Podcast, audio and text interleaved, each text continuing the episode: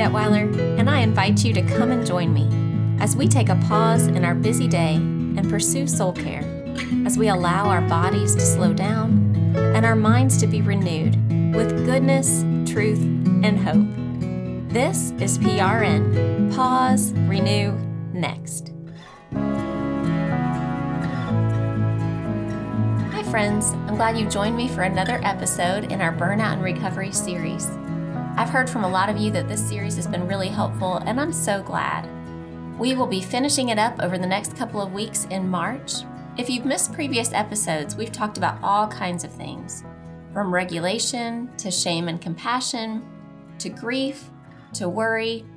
I hope you'll go back and check those episodes out. Today, however, we are jumping into the topic of self-care, which is really, really needed when we're talking about burnout and recovery. But specifically, we're going to talk about it from the perspective of nourishment. So today, rather than starting with a relaxation exercise or a deep breathing exercise, we're going to start with some mental imagery. So I hope you'll make yourself comfortable and get ready for some time of reflection. Let's imagine together that it's maybe five or five thirty. It's been a really busy and hectic day. Your phone is blowing up. You have a to-do list a mile long, and it doesn't seem like it's going to stop anytime soon. Maybe the kids are crying in the back seat, and you don't have a plan for dinner. Well, it must be a drive-through night, right? So let's imagine together driving into the drive-through line. What restaurant have you picked? You're going down the menu, and you have to make a quick assessment. What are you going to grab that's really easy and really quick? Now let's imagine that you're opening that bag and you're going to take a bite. Where are you eating? Are you eating in the car on the way home? Do you take it home and open it at the dinner table? What are your practices around drive-thrus usually like? And now we're going to flip the script.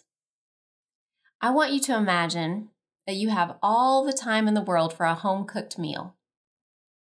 A really good, nutritious, yummy meal. What are you going to make? What are your ingredients? How long would it take you to put it together? Or maybe you don't do the cooking. Maybe your spouse or your mother or your friend does the cooking. What, what have they put together for you? What is going to be on your plate? Now I want you to imagine sitting down and preparing yourself. Maybe you put your napkin on your lap.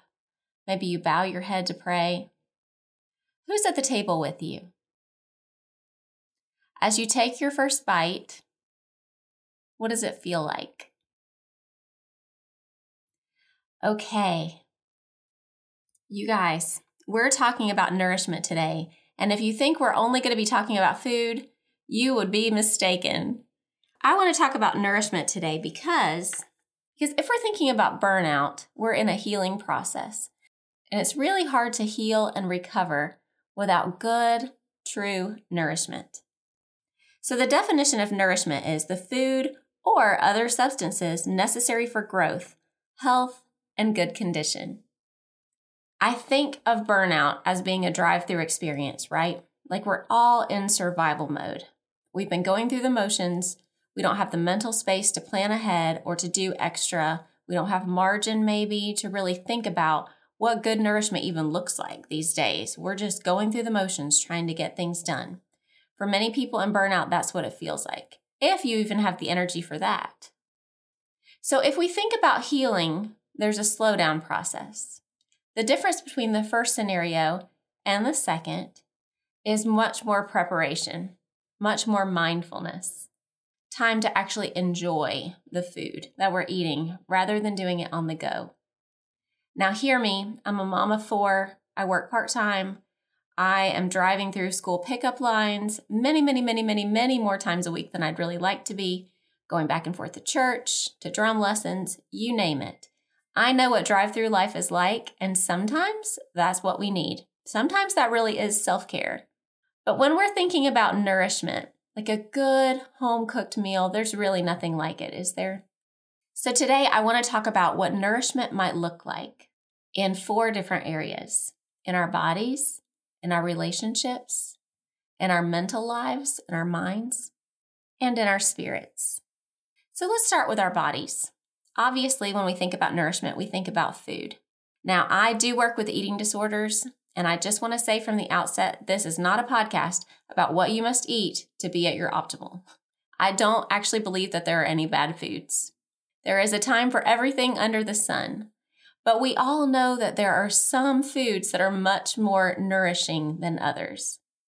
I'm going to encourage you, if you can, where you can spend time, to plan ahead to make sure your body is getting the foods that it needs. Maybe not at every meal, but at the meals that you can.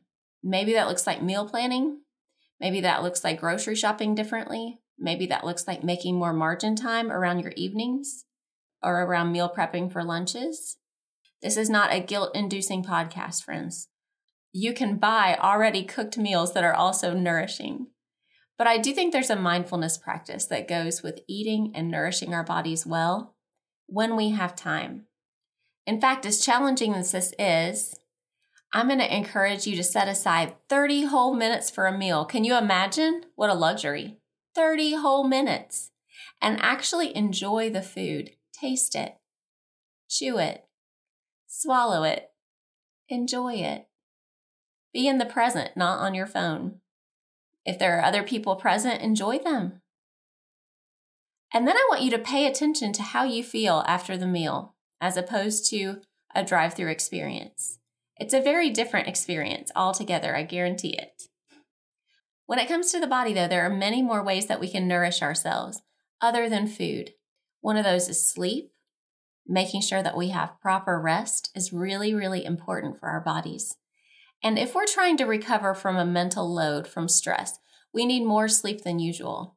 It may be a time that you're, you've been getting less sleep for a long time. But in order to heal, our bodies need sleep. In order to heal emotionally, we need to be able to dream.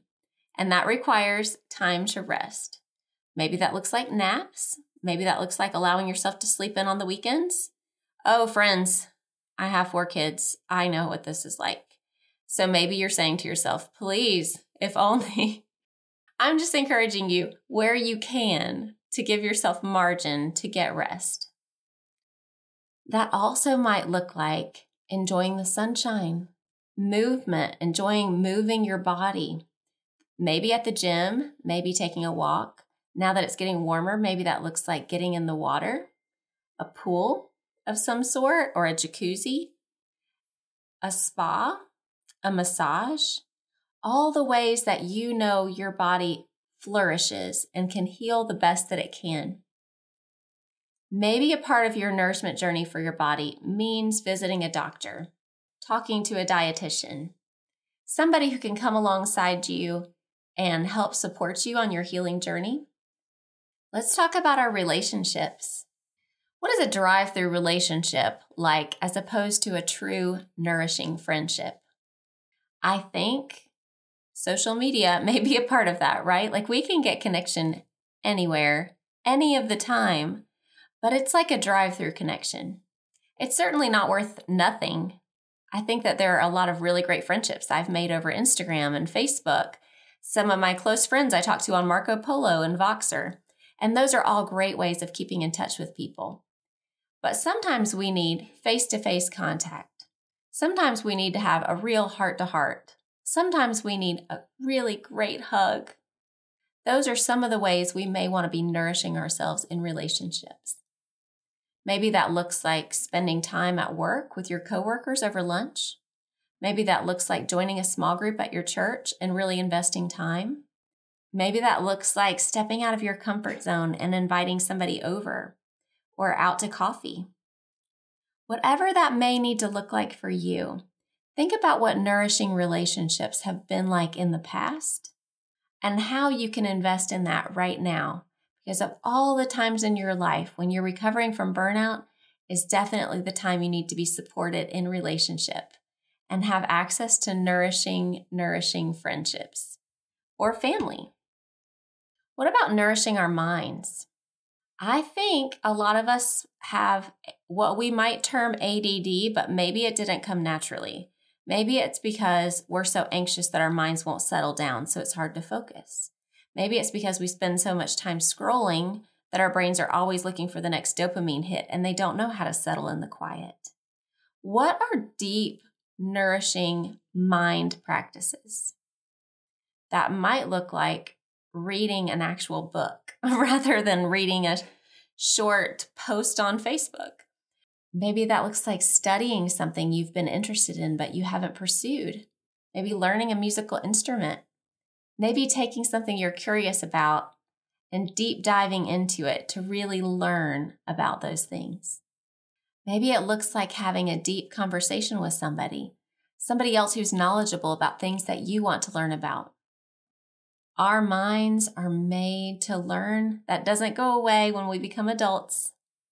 But in this fast-paced society, we learn all the time, very quickly, but very shallowly. We learn a little bit about a lot of things. And I think of it as like dry sand. A few drops barely wet the surface. But what if we could actually be nourished in our minds? What if we could have the focus to actually grow, to learn? What would that feel like? What about nourishing our spirits? As a believer, I definitely think a part of that is spending time in God's Word. I think short devotionals are great. If that's all you have the energy for right now or the mental capacity for, then please go with that. But I think the Word of God, as the Bible says, does not come back void. So even if it's hard for you to focus, I guarantee the Lord is planting it inside of you more than you think. Spending time in prayer. I heard Max Lucado recently say, and this really stuck with me, he's never met one person who didn't think that they could pray better. But what if we're praying much more than we think we are? I know for me, I kind of pray on the go, and they're not long, drawn-out prayers, but like sometimes even when I'm with my kids, just like, Jesus, help me. And I'm not taking his name in vain. I really mean it. Like, Jesus, help me.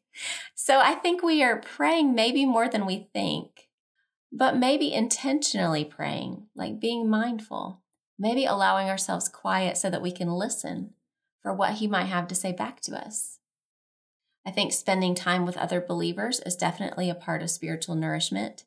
We grow, we encourage, and we spur each other on. What else? You guys, in ten or fifteen minutes, I can barely scratch the surface of all of the ways that we could be practicing nourishment to ourselves. But I think it's important to remember, going back to our podcast about self-compassion, it's hard to nourish somebody you don't love. You love your children. You nourish them. What about yourself, though? I think we put ourselves on the back burners a lot. So I want to encourage you this week. Goodness, this is not a guilt-inducing podcast, so please don't think that you have to do all four of these things and really well by next week. That's not going to happen. But I'm going to encourage you to pick maybe one area that we talked about today and think about one or two practical ways that you could focus on really nourishing yourself this week. Maybe it is a good home-cooked meal. Maybe that would be fun and relaxing and good. Maybe it is spending time outside in the sunshine this week. Maybe it is allowing yourself to sleep in or to take a Sunday afternoon nap. Maybe it is joining a small group or picking up a book that you've wanted to read for a long time and haven't allowed yourself to spend time reading. Whatever it is that you choose to do, I hope you'll do it from the perspective of really allowing yourself to heal, giving yourself grace, space, and nourishment. And now, as we prepare for what comes next in our day, I want to leave you with a benediction from Proverbs three. Trust in the Lord with all your heart and lean not on your own understanding. In all your ways, submit to him, and he will make your paths straight. Do not be wise in your own eyes. Fear the Lord and shun evil. This will bring health to your body and nourishment to your bones. I'm Jenny Detweiler with P R N. Pause, renew, next. May you be encouraged on your journey with Jesus.